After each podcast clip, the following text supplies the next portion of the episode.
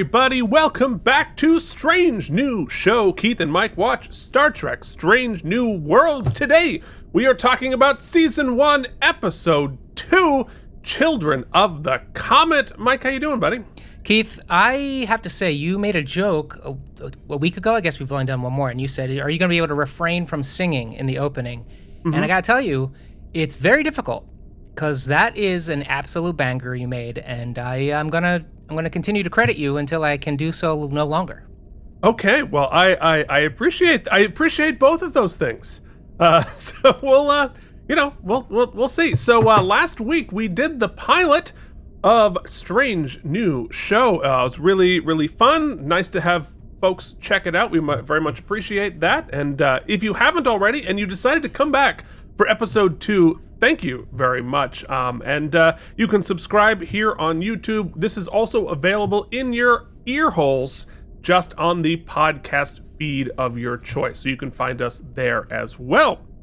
Uh, yeah, so um, we're going to talk about the uh, the next episode. I can't believe. Do you know what happened on the first episode, Keith? You failed to mention. For Hmm, those of you that? who are uh, new to the K and M empire, we manifested. We manifested We sure commercial did. goods. Uh, we we we combined for just a, t- a terrible joke, uh, especially on this eve of, of people being found liable for sexual sexual uh, aggression and abuse. Keith and I made a joke about grab by the bezorpsorps. Yep. And uh, friend of the show, the plural, JD makes put it on Zazzle. He made a he made a T-shirt. Keith, we are going to put a link in the show notes We'll because a- you we'll- should support JD for sure. That's right. I mean, it cost uh, it cost him five million. It only cost you about twenty five bucks. Totally, totally worth it. We both have them on the way, so make sure to get yours. It is it is funny. Yeah, for sure. All right. Well, uh, speaking of people who are incredibly supportive of our show and the K&M Empire, which includes, if you don't know, if you're new, uh, we do a version of this with Deep Space Nine. We're well into season three. We also do a show entirely about Star Trek toys. You can check out and K&M Geekly, where we talk about nonsense, and uh, we do it so much that these amazing people choose to support us every month. Mike, who are our patrons? Keith, we are forever indebted to Bryant, Kimball, Beersock, Brian Kaufman, Casey Clark, Jason, Mo, Moa, Bren, Joshua, thanks for the figs, Andrew Hayes, Jorge Navoa, and the mysterious. Ann, how you been? Haven't heard from you in a minute.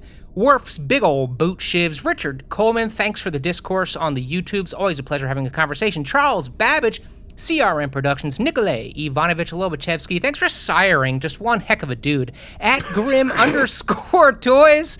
Uh, I love me some punctuation and some and some just wing wingdings. Remember that? Te- remember that font, Keith? I sure do. I sure Uh, do. d- delusions at noon, and those who have braved the United Postal Service to send us things. JD Makes, Colin Dagan, Chris Mitchell at CRM, and of course, never least, but always last, Pat. oh, I, we need to add. We need to add Josh to uh, to our, our creators list. That's true. That I'm gonna true. I'm gonna I'm gonna catch that next week and update it. So uh, thank you so much. Uh, up on the patreon.com slash K and M, you can find all sorts of bonus episodes, including watching Mike watch Deep Space Nine and watching Mike watch Strange New Worlds. You get to see his reaction. We got casual today. We got casual. we sat on the floor Oh, okay. because I wanted Well- to watch on the big screen. So I, I Look- set up my whole system on the, on the floor. It was great.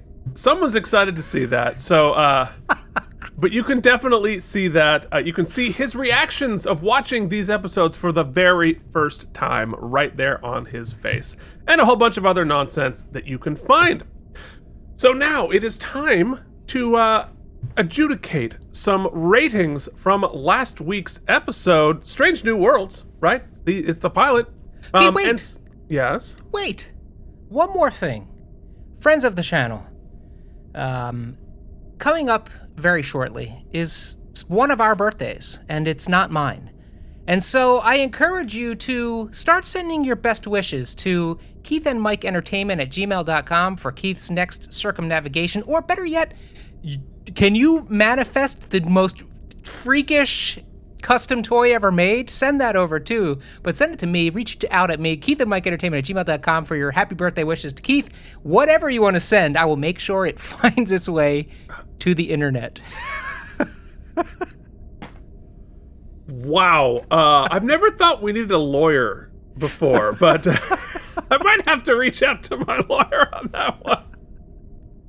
I'm My so goodness. serious. Okay, go ahead. Run the show. Wow. Okay, so last week's viewer ratings, uh, only a couple this week because we're not in the habit yet. So all those people who commented on last week's episode who didn't give us a rating for Strange New Worlds, uh, we we want your numbers. But here's what we got. Uh, now I gave it an 88, you gave it a 78, Jason Moe gave it a 93, JD gave it a 75. It all averages out to an 84, which means I win because 84 is closer to. Yeah. Actually, it's right in the middle between 88 and 78. So You're right. So it's a tie bee. so it is a tie bee. All right, so I think it is time to talk about the second ever episode of Strange New Worlds. Yes, Which- it is, Keith. It is. You ready? yep, that's the button. Which there's the button. Which airs, uh, aired uh, on May twelfth. I keep I keep saying 19 because we've been doing so many episodes of everything that were is always the 90s. May 12th, 2022. so literally a year ago. Literally, yeah, uh, almost, yeah. It's we're, we're recording this on May 10th, so yes, Yeah, but it will air on May 12th. that's right. Literally a year ago. Wow, guys, think back. Where were you exactly a year ago? Well, So I'll if we stay what- on schedule, it should be we should air each episode a year to the day. wow, Math, that, buddy. Woo! that reeks of a level of competence that we that has nothing to do with us. But uh, so I don't know what you were doing a year ago, but I can tell you what you were listening to. I can't wait to hear it, Mike. Oh, no. It was "Wait for You." It was Future featuring Drake and Tems. I couldn't even venture a guess as to what that is.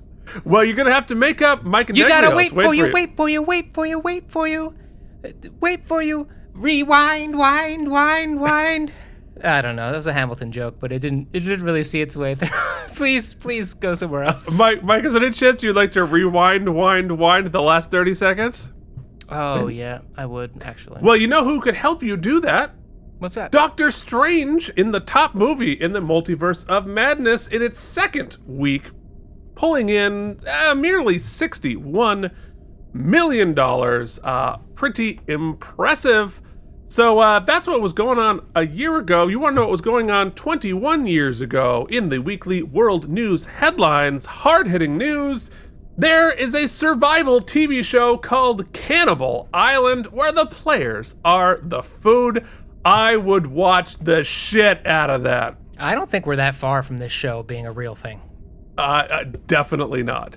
Uh, there's also a caveman madam, and uh, the archaeologists find prehistoric hookers. So my question about that story is: uh, Did they find a record of a caveman madam, or could you uh, find cave ladies right now today? Is she madaming in present time? I don't know. I think they found her little black granite slab. You, see what I did there? Oh, okay, yeah, all right. I'm with you. I'm with it. I yeah, on, on that slab, Keith. You know what the you know what the you know what the uh, the tagline for her service was? What's that? Caveman Madam, welcome to the club. Uh, subtitle. that was terrible. Uh, All right, so let's talk about Children of the Comet. Uh, not Children of the Corn, Children of the Comet, which uh, was directed by Maja Vrvilo, who also directed two episodes of Picard and two episodes of Discovery. It is interesting now because you have uh, looking back on the Deep Space Nine credits, you're sort of seeing, you can go on their IMDb and see the arc of their entire career, but some of these people are just getting started, uh, which is really interesting. I, it's weird to do contemporary things. Uh, this episode was written by Henry Alonso Myers, and this is the first of six episodes that Henry will write, and Sarah Tarkoff, the first of two episodes of Strange New Worlds so far. We don't even know. So uh, now it's time to uh, just dip in a little bit of trivial trivia.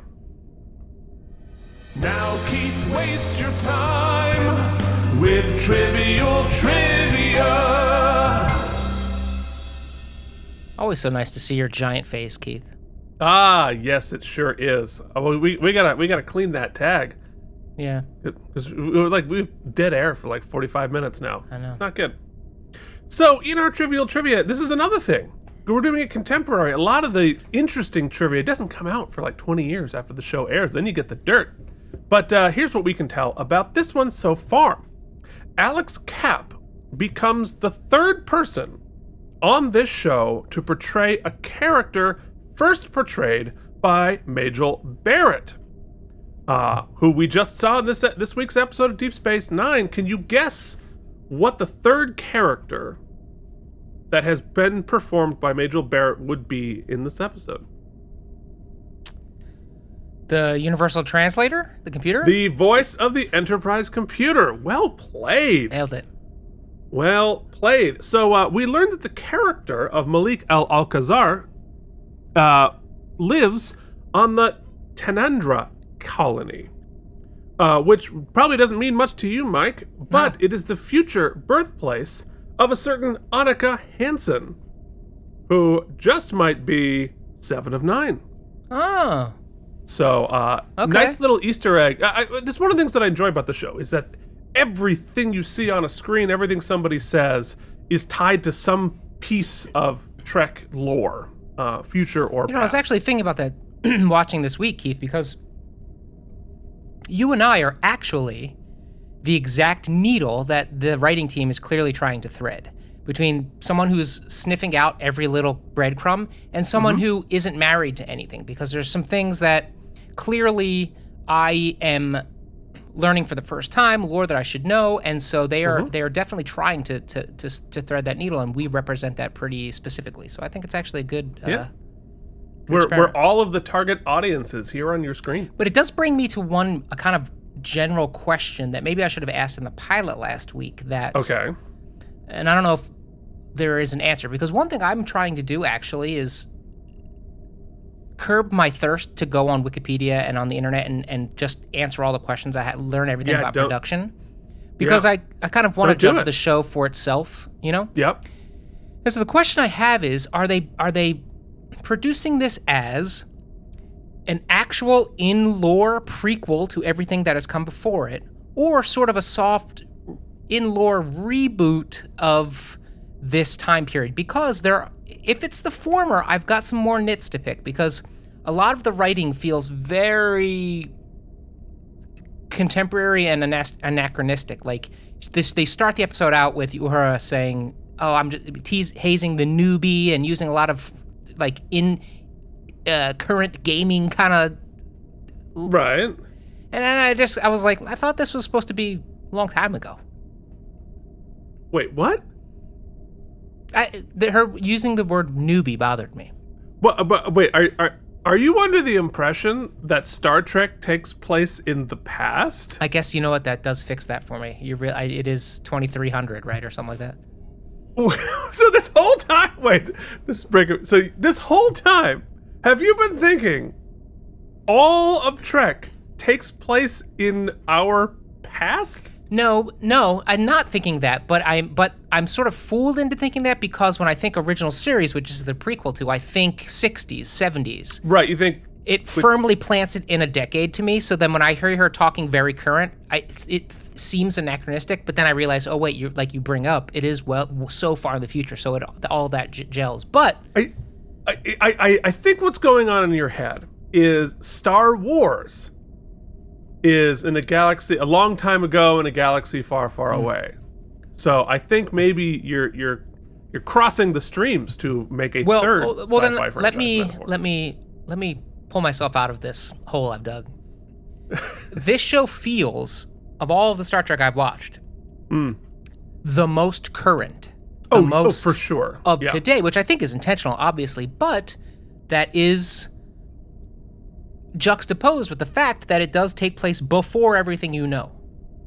Yes, I mean tonally, I, and I think this is what a lot of people um, sort of feel about the next, the new Trek generation sort of a deal is that it definitely feels very contemporary. In, um, I I, I think that the, it is much more. Um, they make mu- many more references to our time period than 90s Trek. So, because like 60s and 90s Trek sort of awkwardly and out of the way make it they talk about our time period like the distant past like the middle ages. And so you know spock yeah, i forget exactly but just like it an example would be like spock would be like talking about disco music. Oh yes an ancient form of music the disco.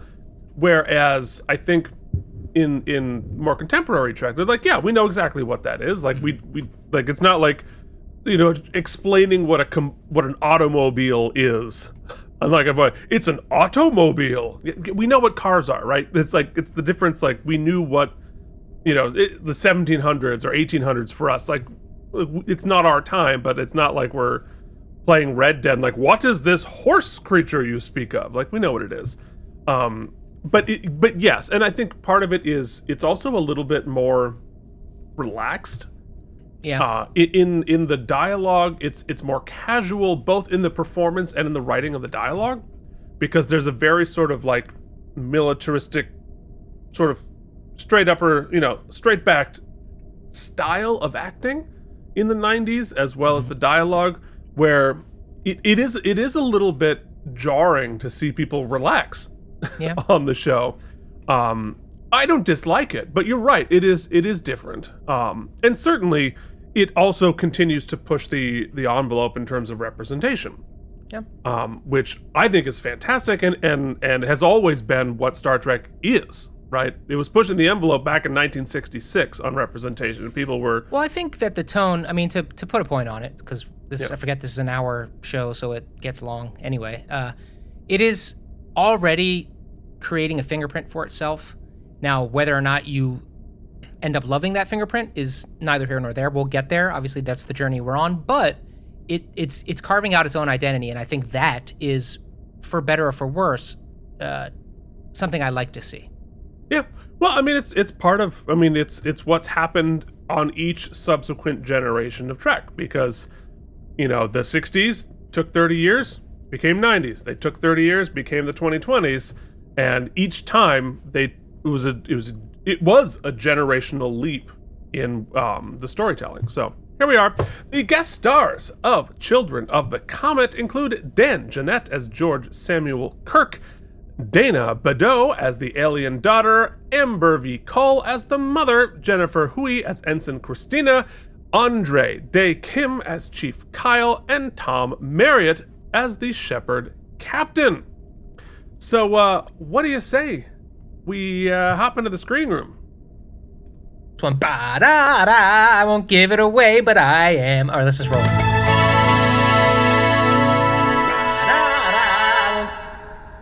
Okay. so stupid. Oh, where is it?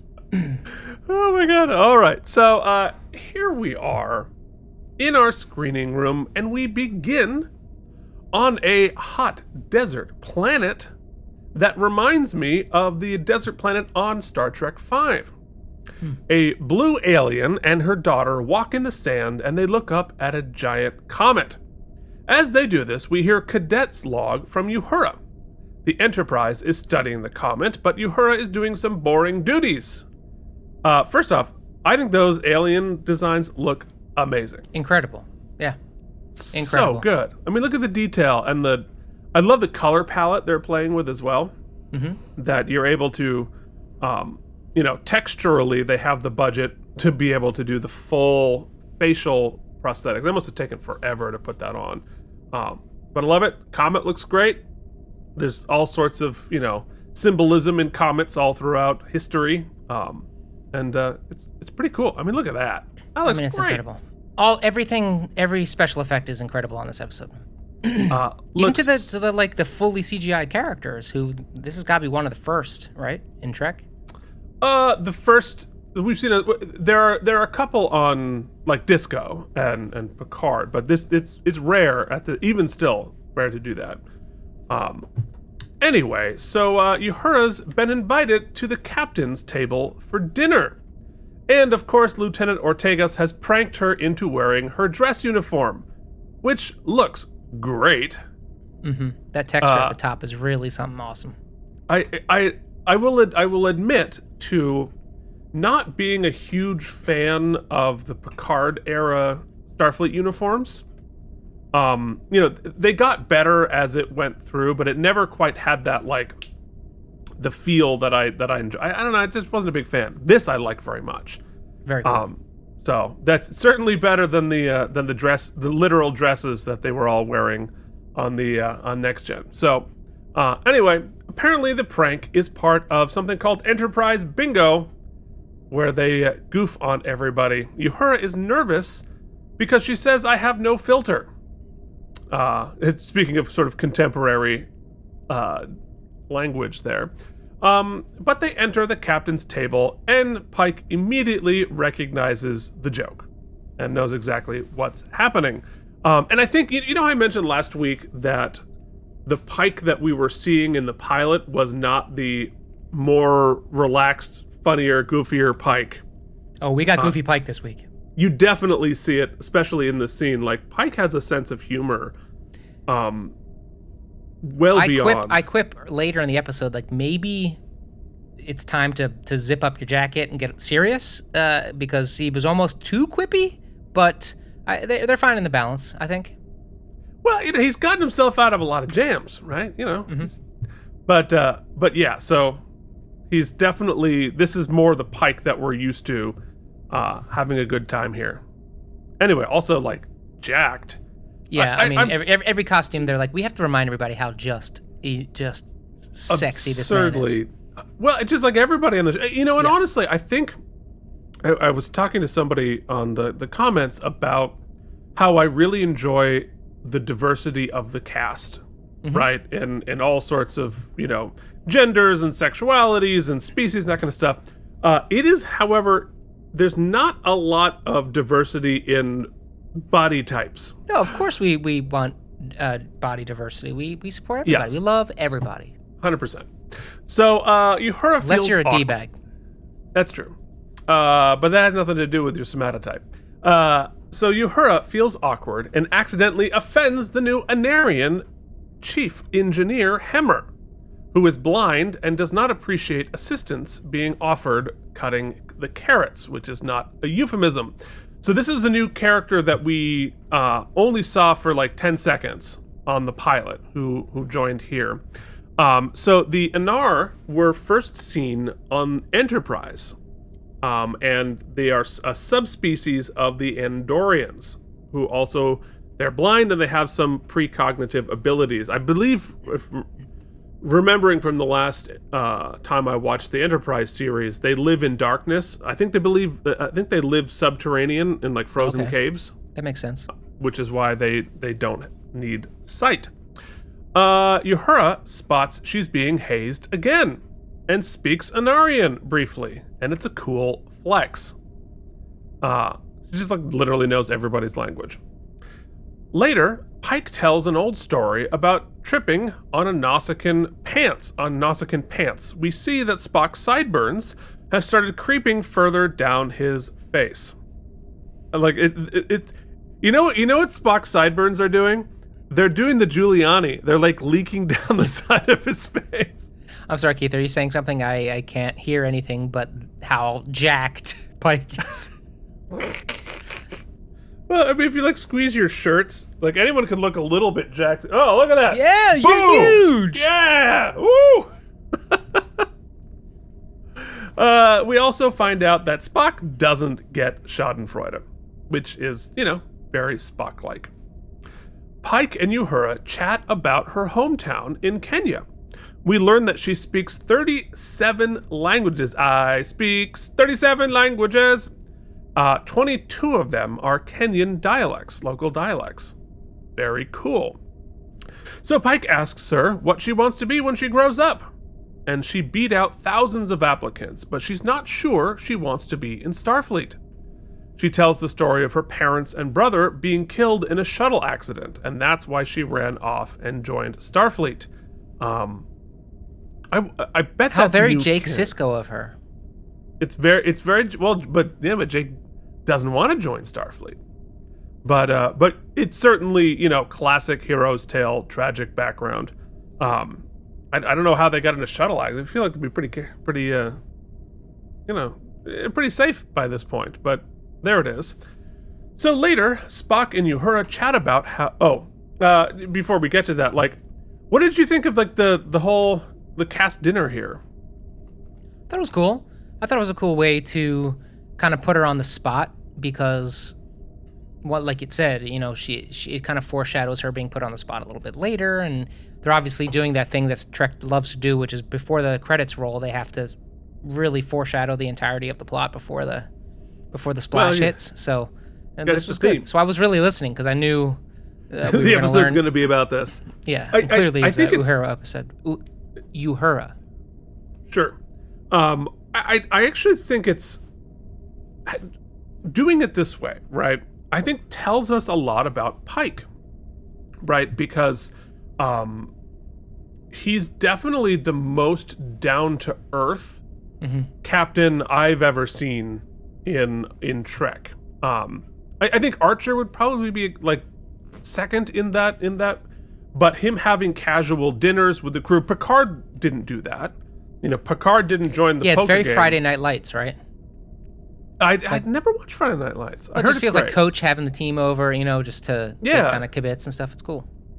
Um, but like we know, we, I don't think we ever saw Kirk doing that. Picard would definitely would not have done it. Um, you know, Janeway maybe a little bit, but there was always like some level of aloofness, some level of remove from the captain, um, that wouldn't necessarily have this have this much, you know, sort of relaxed time with the crew. Which is why when Picard finally joins the poker game, at the end of the series, it's very like it's moving. It's kind of crazy that he finally joins, um, you know, in being a part of the family. Uh, so it is it is interesting to see how Pike interacts with everybody here. I, I like it. I like it. He's Yeah. definitely like he's the cool boss. So uh, anyway, uh, later Spock and Uhura chat about how the evening went. He cautions her that many, many people want to be in Starfleet, and if you don't want to be here, you should open up the spot. Um, which I, I totally get, you know, and I, I feel that way in our business. You know, the the people complaining about you know their Broadway gig or whatever, which you're complaining about 100% valid things, but like I'd cut my leg off to be in your position. And actually, yeah, that's actually a pretty good analogy. I was thinking more about Dax and thinking about the the all how difficult it is to become be, to be selected to be one of the the hosts mm. and how yeah, you know just how terrible not terrible how people would respond if one of those hosts wasn't really all in.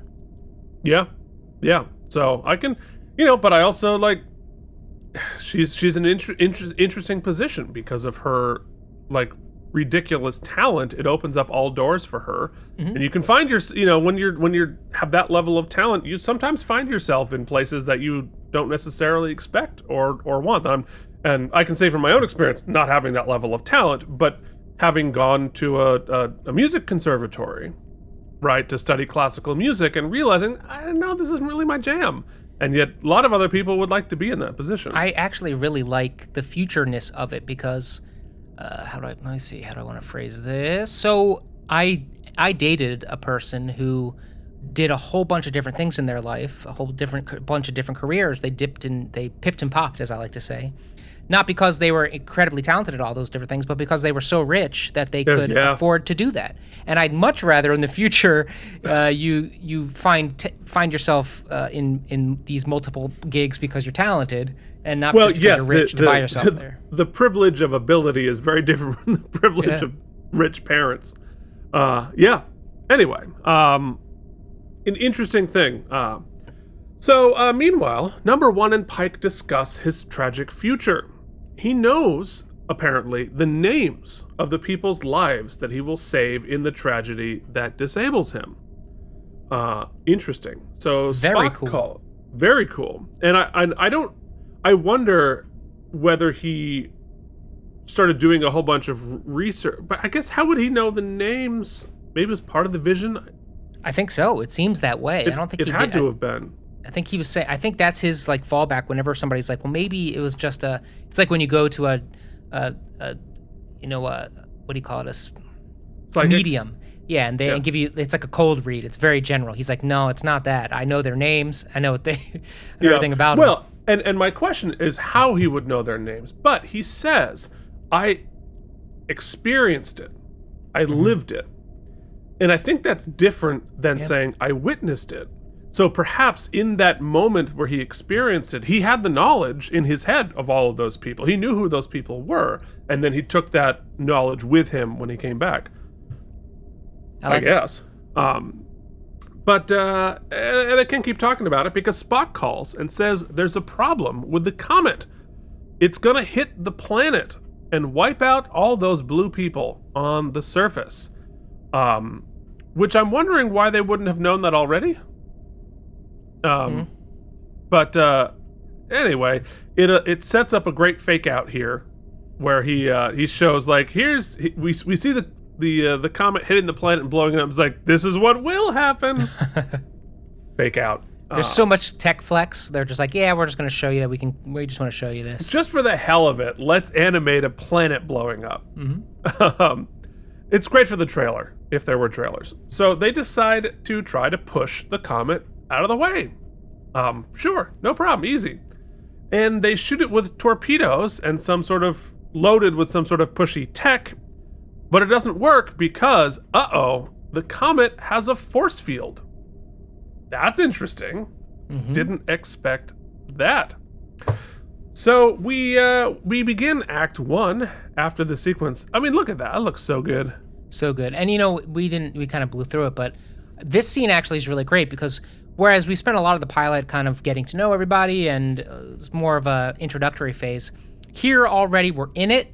He's Pike's passing around, getting eliciting suggestions from his whole his his advisement staff. They devise a plan quickly. He quips. They enact plan. I'm like, okay, we're not with the exception of the Uhura uh, plot this week we're just jumping right in. We're all working together. We're doing our thing. Episodic. I- I'm I'm here for it. Yeah, well and and you see well for the first time the whole crew operating normally in in their regular starfleetiness of it all, which is great. By the way, 12 minutes. 12 minutes. 12 splash minutes screen. teaser. Yeah. Well, I mean, when you don't have, when you're not being broadcast, you can do whatever you want. You can you can run the uh, run the credits 30 seconds from the end. Doesn't matter. So uh, number one says, well, we can't hail the comet, comet, but inside of it is a giant structure, but there aren't any life signs. Naal speculates that it might be a derelict spacecraft. Cool. And Spock says they can beam onto it without raising the shields. Um, sort of a strong inference, sort of a strong guess there, but uh, you know we need to get on there. Sam Kirk is there as a xenobiologist, and his mustache is unfortunate, but at least they call it out. Chapel gives the away team uh, some anti-radiation goo, and they're all wearing super cool space suits. Suits. So cool. Very uh, Ridley Scott. What, there's a lot of Ridley Scott in this episode, uh, but actually, that uh, the shot one previous to that from above there that feels very um, 2001. Yep. Feels very I also, Kubrick. There's also a lot of uh, Mass Effect if you ever played that game. Oh, I haven't. Um. Anyway, so uh, Chapel eh, pretty overtly flirts with Spock, and uh, that's kind of fun. And uh, Uhura is nervous. The music is rousing, and La'an reminds them there isn't much gravity on the comet, uh, so don't hop off and fly away. Which is uh, a little bit of a uh, Chekhov's gravity that never gets fired because we never really play with that. I was hoping that we were going to, but we didn't. So after a cool is it star oh yes. Everything about this design, the cool whatever's on their heads, the all the tech, the then even the mask, and uh, give me this. I want that figure. That's that's also with that red ring, that's very 2001. Yes, very much so. Um a lot of different i i and in the reflections of it all. What's the looks lighting great. budget on this thing? Whatever it needs to be. that's what it is. Although in the in the uh, LED world, lighting is way cheaper Yeah. than it used to be. Um, you know, both the I mean all those built-in lights, right? Can you imagine how expensive that would have been to custom build? And now like you do it with just some LED light strips and a piece of plastic. They which costs like I- I ten just- bucks on Amazon. it makes you rethink everything. You know, a, a couple of years back, we we bought some Hey Google lights, you know, Yeah, and they were at the time they've gotten a little cheaper, but they were like 40, 50 bucks, and yeah. that was nine years ago, and I, they still haven't died. I, I don't know if they will. I'm, I'm not sure they will die. No, uh, uh, the, the technology is amazing, and you know, well, and I, I was watching an old episode of Shark Tank, and they were doing the very first versions of that. They were like, "Oh, we're gonna go to you know the consumers for like four hundred dollars," and now it's like eight bucks it's not. tops, and and you know it's much more advanced. Anyway, it's very cool. Uh, so we have a. Uh, uh, we have a cool is it stars or floating comet debris transition, and they beam onto the surface. And on the surface, there's a giant black alien structure, very reminiscent of the movie Alien. So we're we've we've gone from 2001. Now we're gonna do Alien for a while. Uh, and in the center is a big old egg. It's definitely gonna shoot a face hugger at them. And Kirk asks Uhura's opinions on the markings. She's able to see that they repeat and that the egg is important. Shocking. Uh, and uh, you know, we had uh, we've we've Chekhov's gravity, but Chekhov's egg is definitely gonna hatch. Gobbledy Gooker, baby. Yes, and Ah! the uh, the the Venn diagram of very deep '80s wrestling and Star Trek. Here we go. If anybody other than me got that, like we, we owe you a quarter. Yeah, let me know. Yeah. Um, so uh, we also find out that luckily there's breathable atmosphere here. Um, always handy to have because you can take the. Uh, th- that's really handy both for production and for and the show audio. Yeah. And audio and for the actors to get those damn things off their heads. Um, anyway, Kirk gets closer. You Yeah. Dude, that- there- well, we'll get to the screenshots later, but there's nothing in the egg. Yeah, well, it's yeah, sort of like a lighty up thingy. We don't. It it doesn't seem super eggy to me. Maybe it's not an egg. Yeah, okay. But they call it an Ah. egg a few times. They do. Well, it looks pretty eggy, Yeah. but interesting. Maybe, maybe the gobbledygook. You know, he ran away. You know what? Maybe it's a shaker, Keith.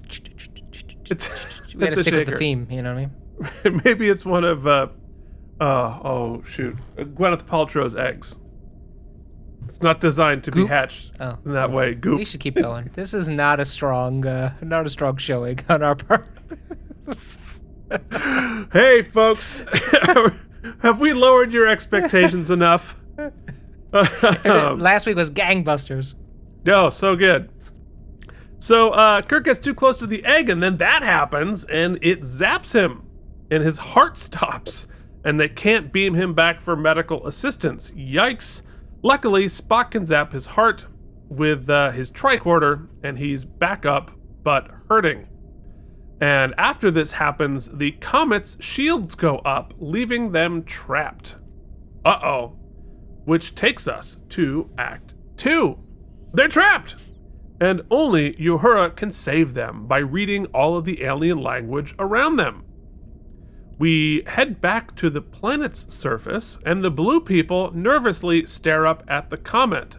And I wrote down once again the makeup looks phenomenal. On the bridge, Pike asks for ideas, and they have the idea to try phaser harmonics. Harmonics being sort of key to this whole story. Uh, back on the set of Alien, Uhura scans the egg and she takes the time to tease Spock about Chapel's crush on him. He's not there for it, and neither is La'an.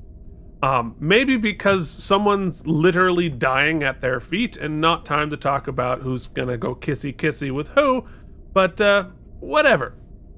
So the Enterprise is about to try phasers on the comet when something shoots them.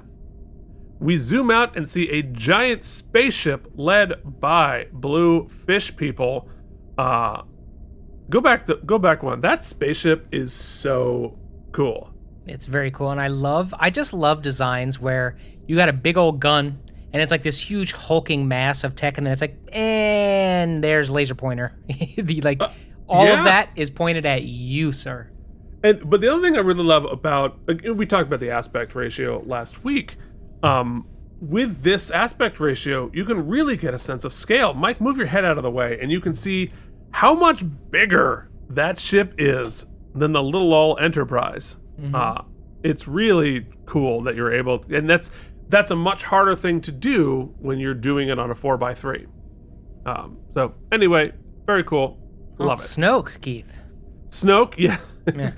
Uh, who's and I and I I wonder if this is a a production thing that I, I would have fixed if I were directing it because he's also blue, which led me to believe, oh, maybe they're the descendants of, or Those maybe they're on the planet? they're related to the blue people on the planet.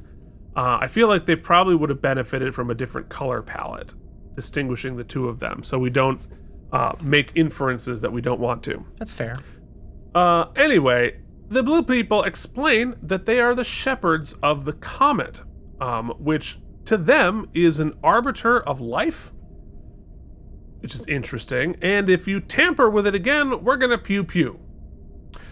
So on Earth, Kareem Abdul-Jabbar makes me nervous about AFib, for and then 17 different casinos try to get me to gamble. I think Check I should out, probably though. pay for the ad-free Paramount. Uh, yeah, that looks amazing. Really, really cool. I was gonna say, as much as that's shot for no commercials, they definitely have spots where they know the ads are gonna be. Oh yeah, no, they, they know what's what. They they know where they're uh, who's paying for all those effects. It's uh, Kareem Abdul-Jabbar and AFib. You know who doesn't watch ads, Keith? People watching along with me on Patreon because I lovingly cut that out for you. Oh, see, that's uh, uh, that's what you're paying for. So in Act Three, they scan the ship as Pike explains what's happening. They're trying to save millions of people on the planet, but the fish guy says if the comet alien M'hanit wants to move, it will, and we do not interfere with its will. What's going to happen is preordained. And the fish people have been protecting the arbiters, i.e., the comet, for forever. And apparently there are several of them going around, and that's their purpose. Interesting. Uh, Pike mutes the Zoom and gets the news that they're outgunned. So Pike tries to explain their humanitarian message, but the fish guy knows that about the landing party and says rescuing them will be an act of war. Uh-oh. Uh, I mean, tell me that set, that whole thing isn't basically the set to Aliens. Like, I feel like Geiger, Giger Yeah. designed most of that. Uh, so Uhura keeps staring at the egg while the rest of the party kind of just stands there and and reminding her of the pressure. They're like, we have no skills that are applicable, so and if you don't do this, we're all gonna die. Just, just, just, just so you know, I just wanted every ten minutes remind you that if you don't figure this out, we're all gonna die. But I will say that I thought that the um, yes, I think we get it. I was I kept saying that we get it. She's nervous. She doesn't think she can cut it. Neither do they. But I do think uh, i the whole the repartee about pep talks was clever. Yes, yeah, because uh, yeah. So Spock tries the first pep talk and it sucks, and it's actually pretty funny. Uh, Uhura's confidence is low, so he tries another one about mortality, etc., and it's a little bit better. She starts humming again. We saw her humming previously, and look out, the cave lights up in reaction to her voice. So she takes it up an octave, and it does even more lights. And here we learn that it communicates and responds to music. Uh, very interesting. We get a mini Glee episode. We get we get a little bit of a glee here. Um, and a, as a as a musician, it was it's really I guess we'll talk about at the end, but like to have music focused episodes for non-musicians, it's really sort of fascinating like what makes sense and what doesn't. True, but what I think is when you boil it down, which I thought was really kind of a cool was cool, is they make such a big deal about her being speak all of these languages. Right. And and then we get to the you know the crux of it that music is just that. Of course, music is a language, and so it can be interpreted as such, and it can be. No. I love it. I mean, I, Yeah, I, it's I. Mm-hmm. love thematically for sure. I think it's I think it's it's great and interesting and and would make sense. I mean, the universal language of or math is a universal language. Right? That's how we determine sentience. That's how we de- determine intelligence, is their use of math. Music, of course, is just math. So, anyway, eh, makes sense. So, on the bridge, they pick A lot of major s- chords and tritones was uh, how we communicate with this particular egg, but you know. Yes, well, it's was, uh, well. That's going to be my part. Like, we're going to keep it really simple. Yeah. Yes, they One, they only three, communicate in do re mi. That's what, that's- yes, do a deer, a female deer. Oh yes, Ray is a drop of golden egg. All right. Golden egg. Yes, yes, yes. Delicious. Uh, so on the bridge, they pick up a signal of Uhura's song being broadcast from the comet. Why? It's interesting, but like that's interesting. I don't know why the why the egg or the, why the comet would be broadcasting what she's saying. I don't. I mean, I was singing along, so the comet was like, "Yeah." This, Oh, all right. My I jam. just like, yeah, yeah, I get that. Doing all right, bop. okay, it's a sing along. It's a bop. All right, all right, fair enough, fair enough. So Uhura starts to crack the harmonic code. Uh, she just needs to learn her 16 bar cut. Uh, I it, she says it, or forget Spock skipped music class or. I did not yeah. skip music class, so the discussion about the universality of mathematics of pitch is both fascinating and I think accurate.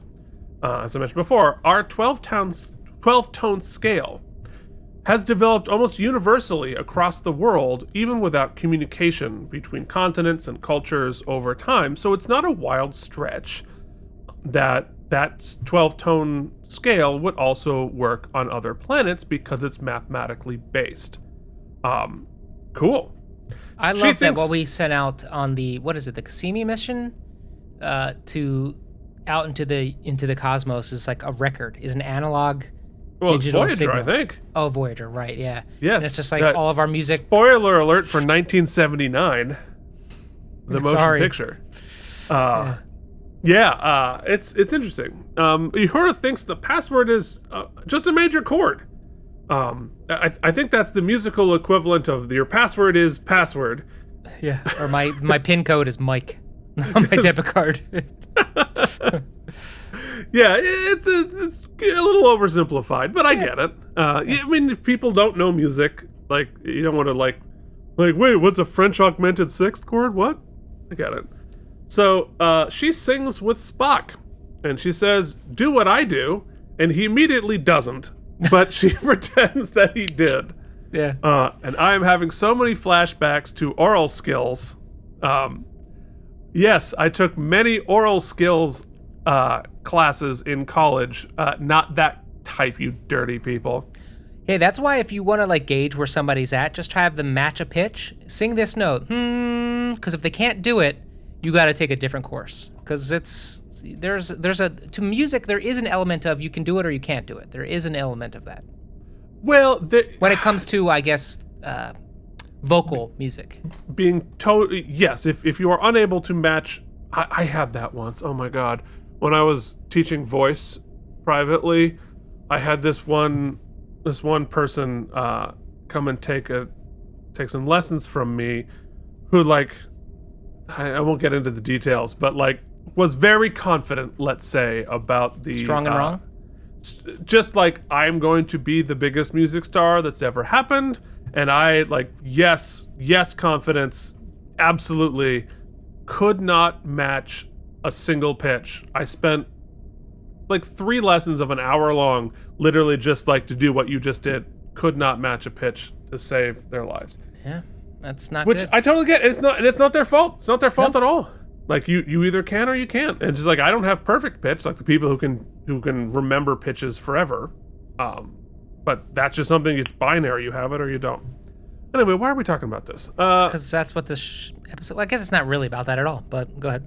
it's, it's it is a little bit. Um so all right, so oh, now that we have that screenshot, oh that's great.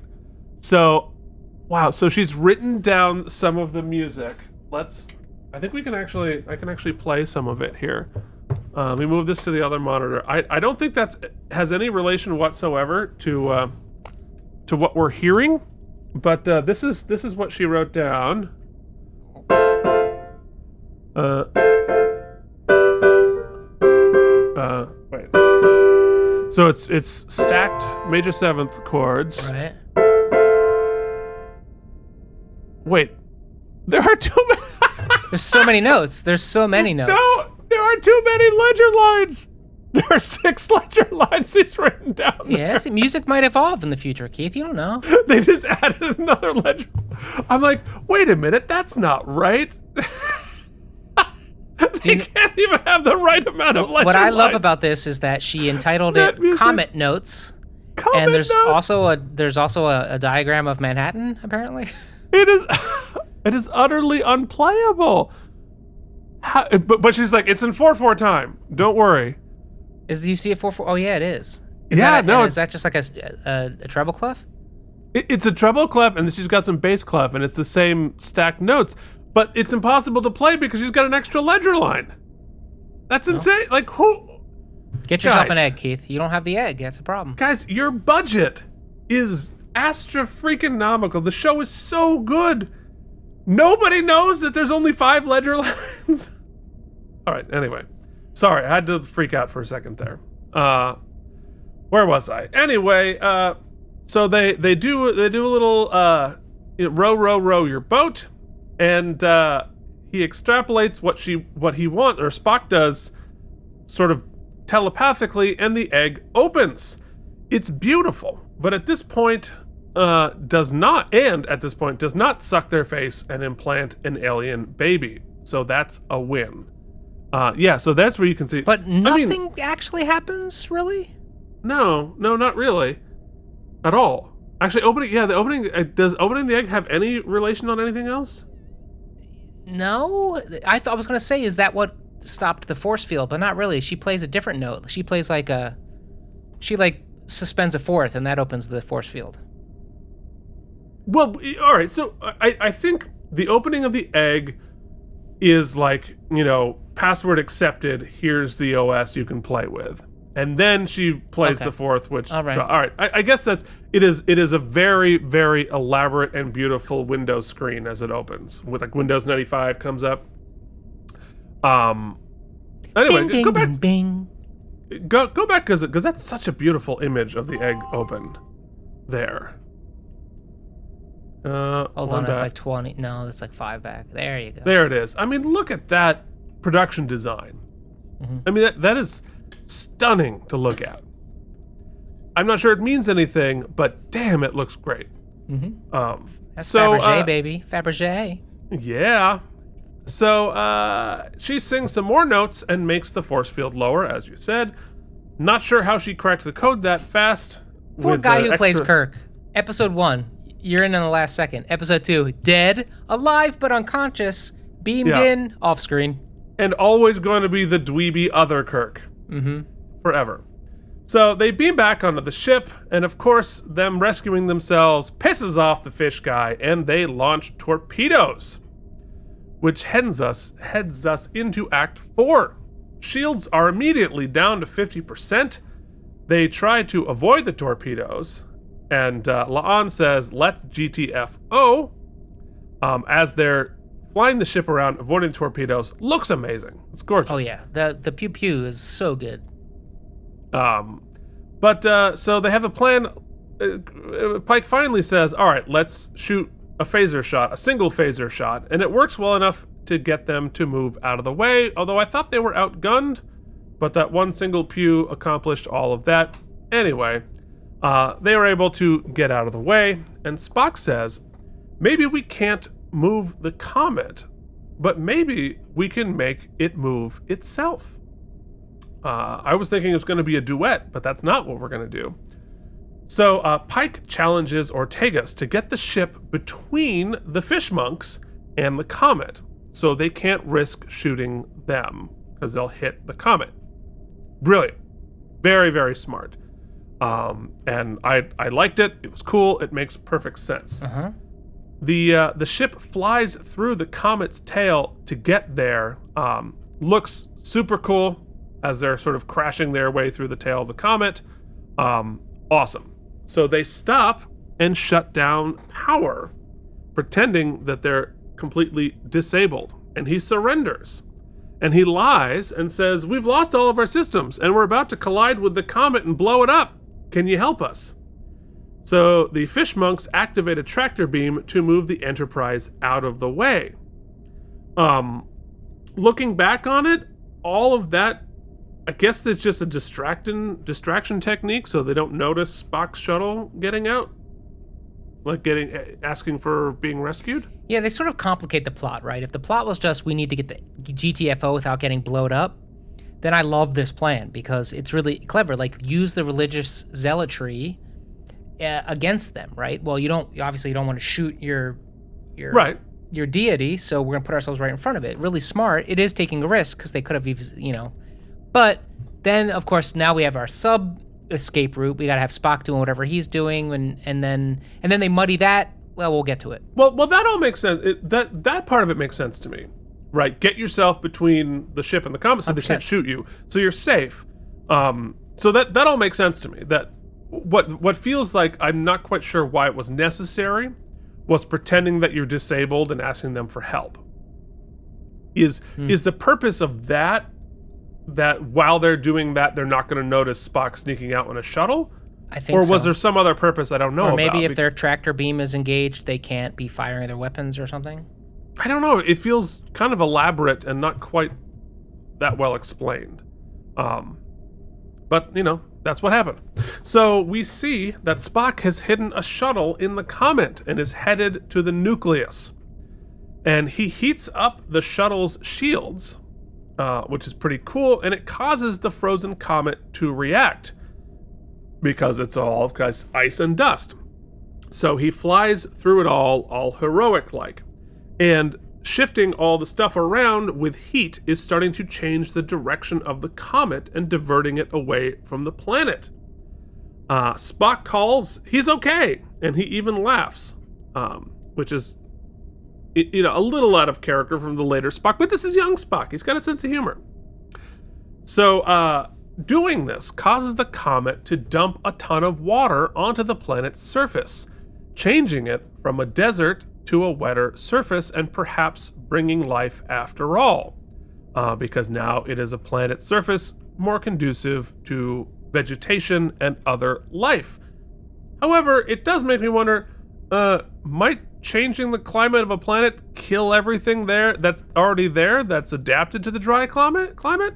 Well, that's what that's what Snoke said. He said it could bring life, it could bring death. It's its that's its prerogative. That's its prerogative.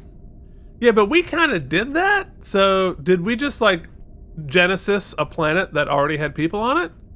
Like all, all like all the people are like, "Yay, it's raining," but like they don't realize that their entire climate has now changed. I, I don't know if our, uh, the message here is like climate change is good. Keith, would you prefer climate change or would you prefer prefer I just got exploded by a comet? I mean, it's definitely better uh, of the alternatives. Degrees, Alright. baby. It's shades of gray wherever I go. I'm just gonna respond in music this episode. No, this show is shades of blue. They're the same color for some reason. To be fair, I didn't. I did not confuse Snoke people with planet people. Okay, fair enough. So it starts to rain on the blue people, and now we're kind of doing Dune. Um, but they seem happy about it. The fish monks don't know that Spock diverted the comet, and they take it all as part of a prophecy. And uh, we're all good now. So uh, Pike does a captain's log asking, uh, what, is, what does this all mean? Was it Providence? I don't know. And later, Uhura has translated the music. It's actually a map. And the comet intended no harm, and that it already knew what was going to happen. The comet itself had foreknowledge that Spock was going to do what it did. Wild. Uh, so, yeah, so th- the prophecy of it all. It's interesting. Yeah, they try to. I haven't. I still have time. I still haven't come down on how I feel about the both sidesiness of this, right? Because they clearly, to me, in the beginning, when they we first meet Snoke, are are making a comment about not being able to argue logic with religion in a lot of ways, Right, sure. And yet, then in our denouement, we sort of are like, but, but maybe, maybe. Well, but that's but that's Star Trek's relationship with religion. It's what it, it's what it's always been, right? Uh-huh. That that Star Trek just uh, assigns to it a scientific explanation, and sometimes a scientific explanation is we don't know yet. It's more powerful than us. Yeah, I mean, Which- so which is and, and I, I do I do like the gray area of did Spock did the did the what was it called Delutet or wasn't that what Uh, Delta Burke, I think it was a Del- Delta Burke. Delta Burke used Spock as a vessel to to reign the planet, or was Spock's actions unnecessary because the planet was going to do what the planet was going to do, or the Delta Burke was going to do what Delta Burke was going to do? Things that that's a sentence I didn't think I was going to say when I mean, we started. I, I think I think anybody who knows in the grew up in the '90s knows Delta Burke's going to Delta Burke. Uh, I I think what I take from this is that um, the Delta Burke had either through technology or through its inherent abilities um, foreknowledge in time. Right, we've met plenty of species who know time ahead of time, and they know the past and the future. The, the prophets, or, you know, the wormhole aliens on Deep Space Nine, time is is not linear to them, yeah, right? So it's very possible that whatever this musical egg Delta Burke person already, you know, knows what's going to happen ahead mm-hmm. of time, and you know whether it knows how it's going to happen or not, who knows? But Could we refer to it, Keith, as intelligent designing women?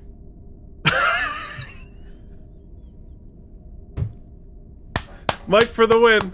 Mike for the Nailed it. win. Nailed it. Intelligent designing women. Wow, there it is. T-shirt? Is that the T-shirt for the week? E- well, it's- it's either that or uh, or or Spock's Rudy Giuliani leaking. Oh my goodness. oh Uh, boy. anyway, it's cool. I think it's interesting. Yeah. So later, Spock compliments Uhura. Hey, that's what we like about Trek is the big, big, grand sci-fi Yeah. meets human ideas mis- 100%. mix mash. It's a it's a musical mashup, if you will. It is. It is. Well, we're back to Glee. Uh, so uh, Spock compliments Uhura and says, "You're good at this. You know, you should stay here." And number one and Pike keep talking about his prophecy, and uh, they talk about uh, just because you can see the future doesn't mean you understand what it means yet, and that you might be able to make a different choice, and your fate is what you make it. So perhaps she's opening up the idea that now that you know what's going to happen, perhaps you can change it. Perhaps you can save these people in another way. Because I think I think for him, it's like the reason he would want to stay the course and allow what happens to happen to him is to save he these saves people. people, right? Because he saves these people, and perhaps uh, he can save them in a different way with knowledge of the future. Um, interesting. So And it juxtaposed well with what we just experienced, like you said about Delta Burke. You, time isn't doesn't you even something that can see foresee the future doesn't necessarily know you don't know the path you'll get there. We thought that Spock was the one altering the course, but perhaps it was not. Right? Well, So- and and it brings up the I guess the the eternal large question: Is our fate predetermined? Is the story written or not? Do do we have the ability to change the future, or is it merely an illusion that we do, and that illusion is drawing us towards the inevitable course of our future? Which I think um, I talked to my to, to my younger brother about this a lot. He's a scientist, um, super bright, and he's sort of of the opinion that our future is just a very complex mathematical equation that is playing out exactly the way there's only one way that that equation can play out and so our free will is entirely an illusion that what will be exactly will be and there's nothing we can do to change that. We just think that we do. Um interesting. I don't know. I, that's kind of what we're exploring here which is which is awesome. So Pike calls up the info on the people he will save, who at this point are all children. Um, which is interesting because they must be really young because it's only 10 years later, right? So he saves a bunch of like teenagers. um, and uh, not sure exactly why the computer can a. He just lists their names. Like, uh, how how does the computer know which kid he's talking about? He's Uh, he's looked them up before. Come on. well, they're all. I don't know. I think this is the first time, and they're all like based on fairly common names. Imagine not the only people out there, and uh, the computer creepily has pictures of them all immediately. So, I don't know. I've got questions about the whole thing. I would be shocked if these weren't production crew kids. Easter egg in it. Easter egg in it. I would I would bet. Uh, and that is the end of Children of the Comet. Uh, Mike, I think it is time to uh, do our awards show, which does not have a name yet. So if you have an idea, What's his thing when like in his make it so? What's what's his thing? hit it. Hit it. Uh, that's not it. That was that's a that's a placeholder. Keith was about to solicit. Uh, Guys, can you improve on Mike's hit it? I think you probably can. Hit us up with some ideas for Deep Space Nine. It's the Alamoremmys. Can we uh, come up with a strange new award show? I don't know. But uh, until we have a jingle and a title, let's go straight to wormholes in the plot, Mike. yeah. So, uh, well, I mean, the Ledger Lines is what Keith's going to get held up on. Uh, it's clearly a musical. What the hell? Yeah. What the hell? There's also a couple of just the their play the the the Spock plan of it all. I, I don't know if this rises to the level of wormhole, but as far as writing is concerned, don't I kept waiting for the musical language thing to be if that's going to be the MacGuffin, if that's going to be the big thing, have that be the solution to all the problems, right? Let's use use that. Yeah. I think this, and, and we'll get to it when we are ranking, is that the show. I mean, ten episodes, yeah, but they're, they're trying to. They are just trying to jam a lot of stuff in each episode, right? There's a lot of ideas, a lot of thoughts, and I love all that, and that's fine. Uh, I, it, it could probably use a little streamlining and editing, but let's let's stick with wormholes. Uh, I, I wanted to know a little more about the initial people, like the people on the Uh-huh. planet, a little context, because like Keith said, are are they in a drought? Do they need water? Uh, Are is it are they are those the la- are those the last two survivors? Are they? I didn't catch their stakes, so I wasn't sure. Is it just there's an impending doom because they're about to blow up? Like, what if water is acid to them? yeah, Watch them like all melt. yeah, and they it was weird. I just felt like they were completely really not. Par- it was about them, but it had nothing to do with them. The Snoke people, their power was kind of cool, but yet I couldn't tell if they were just. Couldn't they just let us go? Why couldn't we let us let our people out? What were the what was the stakes for them? We weren't actually blowing up the thing. I guess we did try. We did shoot phasers at it, so that's. Uh, you go, Keith. It might jog my memory. I had a couple of things. I should start taking notes. Um, you know, in in terms of just like wormholes, I think I mentioned most of them as we were as we were talking it through. Um, you know, Uhura's abilities seem a little bit nebulous at that point because we know that she's a genius, right? And you know, amazing at pattern recognition and and um, must have a photographic memory, must must have the ability to take in remarkable amounts of information. And we saw it in the pilot too. Um, that part I get, but her ability to sort of intuit a lot of this felt more supernatural than super skilled in this episode, and there were sort of giant leaps in the logic of oh yes i, I get they work on music so now i immediately am fluent in this. I, I don't know i mean look it, it's it's trek we're, we're compressing. Um so that part of it like i was i, I think in, as opposed to pointing out specific things i think my um there were just a lot of threads laid and then abandoned more than they were wormholes.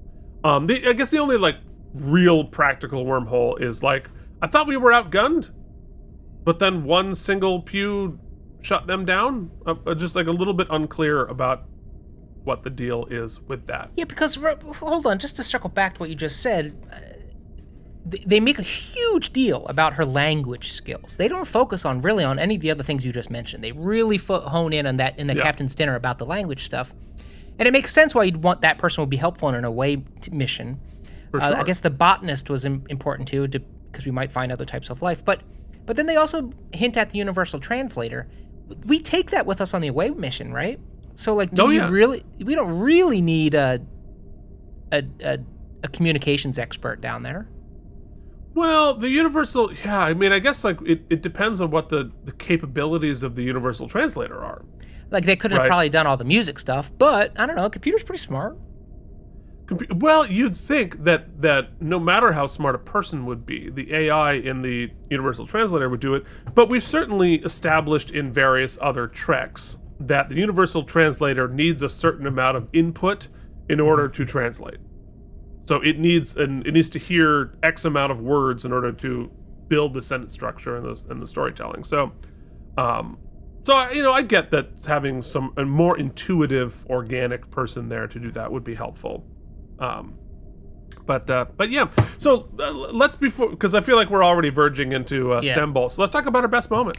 Yeah, I did want to mention too. Uh, I did, I did, I do like that now. Two episodes running because you had planted this seed too, and they are doing the whole like giving you the whatever before you go down to the planet. It's pain, very painful, but what's her bucket never feels that pain.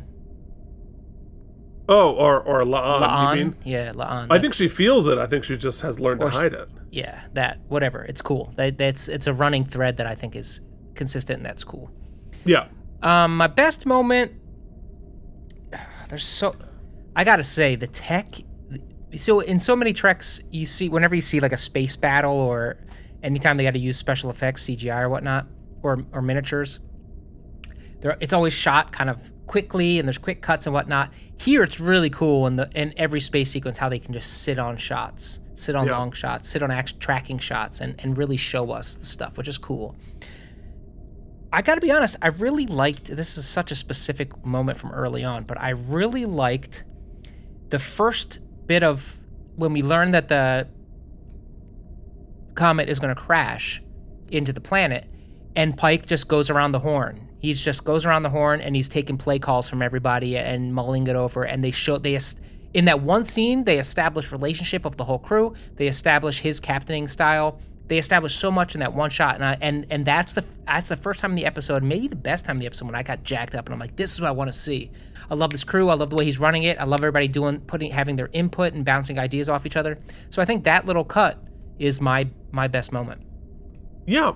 Um yeah, I mean it's it's like it's funny cuz there are ideas I like Mm-hmm. um like but it's not best idea, it's best moment. Yep. So I I think that the uh best moment for me was moving the ship in between the comet and the bad guys.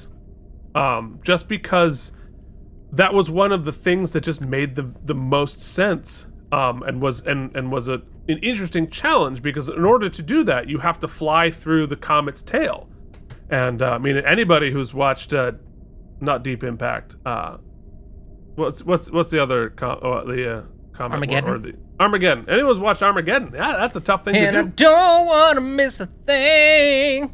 There's a few things I want to miss about Aerosmith these days. Anyway, um, give that a hard pass.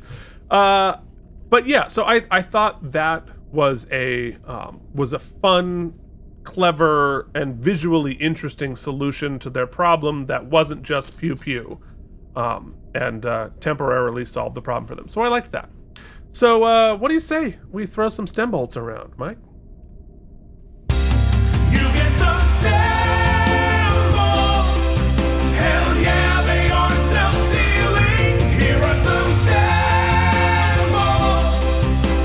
You Okay. Michael, stem. So when I watched this episode, Keith, I loved it. It just it, and I watched it on the big screen and the HDR and the sound and the everything, and it was having it was it was early, and as you said, I love the repartee. I love the ideas. So many good ideas. We're dealing like Trek does, I think, very smartly often d- with religion, but not outright sciencing it into oblivion, right? And saying, no, we're analyzing it and we're questioning it. And Treating it with respect. yes. and we got to see new aliens, and we got to dis- d- uh, have a begin to have a conversation about music as a language and how it can be used uh, as such, interpreting it, utilizing it, communicating with it, through it. The issue I have, the issues I'm having are that we lay out, a, like you said, there's there's maybe too many ideas, and none of them they're not cleverly utilized, right? I if we're if music is going to be the cipher, then let's use it. Let's have it. Let's let it be about that, and let's so, let it solve all of our problems, or let's find a way to link it to the various different problems we have. It almost feels like once they got the egg open, that could have been like if this was a 40 minute episode, we could have found the key and gotten Right. into the vault and been done. But Right. we had to add kind of an extra leg to it, and then we had to push the thing off course, which could have been okay. But then we did that with like this hero sequence with Spock, which seemed unnecessary. We there should have been, I feel like, we a more synchronized way to do that. It just kind of felt disjointed to, to me, and I felt that that speaks to, like you said, a lot of threads, a lot of cool ideas that needed a little bit of focusing of the beam. Right. Uh, so that's kind of my major criticism. That, and I felt like for I, f- for as smart as it is in some ways, it also felt the need to hit us over the head with some of the ideas a little too much. Like the everything about Uhura, the how how unsure she is. She must do f- 10 monologues in this episode about how unsure she is and how unsure she is about her path and how she un- how unprepared she is and uh, it was it felt too much. Like at one point I was like just do something. Stop whining and do something. And I felt I felt like they let that character down by overhyping that weakness. But you know that she does have she does save the day and whatnot. Uh, so those were the, my two biggest nitpicks. That said, I felt like I really enjoyed the stakes. I enjoyed the ticking clock, which are the two Star Trek ideas that I've come to to expect every episode, and I thought they did both of those very well. I thought they created really cool antagonist in this episode that wasn't just bad guy. They it clearly Right. had they had their own motivations and reasons for why they we were peons in their way. So I- I feel my feelings. I'm still psyched. I like the episodic nature because it means we can come back next week and do something completely different. Oh, and I also like the the seeds they're planting with Pike. My worry, Keith, was that oh well, we know he dies in this fiery thing, and we know this, we know that. So much we know about him. What more can we learn? What can we bring to the character? To, but the way number one was talking about things, it raised the specter of wait, might they find a different way out of Yeah. this? Yeah. and and and give every give the whole freaking chronology a curveball. It's not out of the realm of possibility. We don't know because we're not there. But, but here's the thing, though, to to get into exactly what you asked at the beginning, like, where is this in chronology time? If we are to accept the original series as canon, we know it's going to happen because we've seen it, and that they can't change what happens to Pike without diverting us into yet another universe and timeline. Which is still possible. Uh, Totally. But also, if if not, then that kind of is also the thesis of the whole series still, in his plot Yeah. line, because Right. he can't outrun it either. Right. It's, it's like the writer saying we can't outrun the the established lore. The canon, yeah. Yeah. So it's that's cool. So yeah, I'm still on board. I'm still psyched. I think despite all of our problems, I still think I liked it better than last week. I think it's it's Really? yeah, I, I, just it still felt like more an episode of television than a kind of a standalone uh, proof of concept. Uh, but not much. So if last week I came in at a 78, I feel like I'm coming hard in here at a musical 79. Yeah. Okay. Um. Yeah, it, it's a fascinating. I, I think I had the same experience that you did. I think. Um. I think when I Uh, oh, good. You're going to adjust my shoulder. No, Oh, you keep crapping me, buddy. I am not touching anything. I, can't haven't touched anything. No, You're I not- know. You we are overcropped you are. last week. We overcropped. Um, yeah, I mean, I think I liked this episode a lot more when I first watched it than I did really breaking it down when you're not really clocking. Um, is this going to go anywhere? Right? You don't really notice that some of these threads don't go anywhere um, until you really break it down. And I and I think that that is as as I said and you said the the weakness of this episode is threads thrown out then abandoned. This episode tees up so many great ideas, fascinating ideas, and doesn't follow through with a lot of them. Um, and the solutions that we eventually get to aren't really tied to each other right? The solution of this episode, you know, heating up a shuttlecraft and using it to to you know melt some of the comet or, or push it away using heat, is not set up at all Right. in any other part of the episode. It is entirely a Deus Ex Machina. We don't talk about doing that. It's not tied to the music. It's not tied to the away team at all. None of that is ever considered. It's not negotiated with the other folks. It's just sort of a oh, here's a solution out of left field. Um, and I think that that is each of these pieces are great, right? You're teeing up stuff I want to watch. It's really, I think that's a great solution. I love that as a solution. Um, but I would like to have that be set up by something that happened previously. The the egg of it all. We hatch an egg, and what is? Does it mean anything? No, there's nothing in there. It's it just is just unlocks. If the, that's not the best symbolism of our feelings right now, it's like we got we opened the egg with music and there's there's nothing in it. There's nothing in it. It was empty. It looked beautiful, Uh-huh. but there, there really wasn't anything there. Um, so, it, you know, I, I think the larger theme about you know predestination is our our fates and that kind of stuff that followed through nicely. I thought that was great. Um, I loved the idea that, um, you know, the the comet had some sentience and and it was predetermined and that and I I love the sort of the monk aspect of it and these people predict all of that was great. It was a great so many great elements that never really got finished. It's like if you were cooking one of Riker's omelets, right? And you and you made all these great ingredients in the the mise en place. You had had the little you know little little bowls of each of the flavors, and you're like, oh, that's gonna be so good when you put it all together. And then he and then he makes pancakes. It's like, oh, okay, that's all delicious, but w- what about all these all these wonderful ingredients here that I thought you were going to use?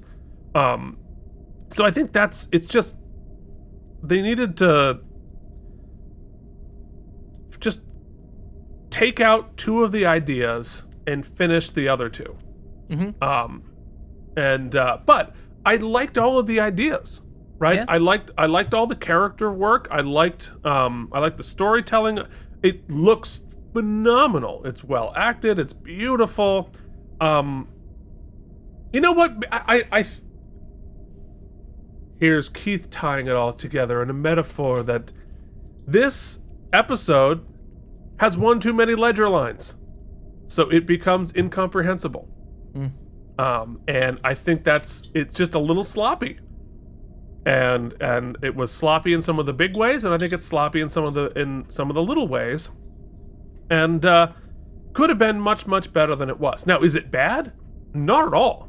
It is very watchable. These I, I like the characters. Um, I love the ideas. It just needs needs a little. It, it needs another pass in the writers' room to sort of finish the idea.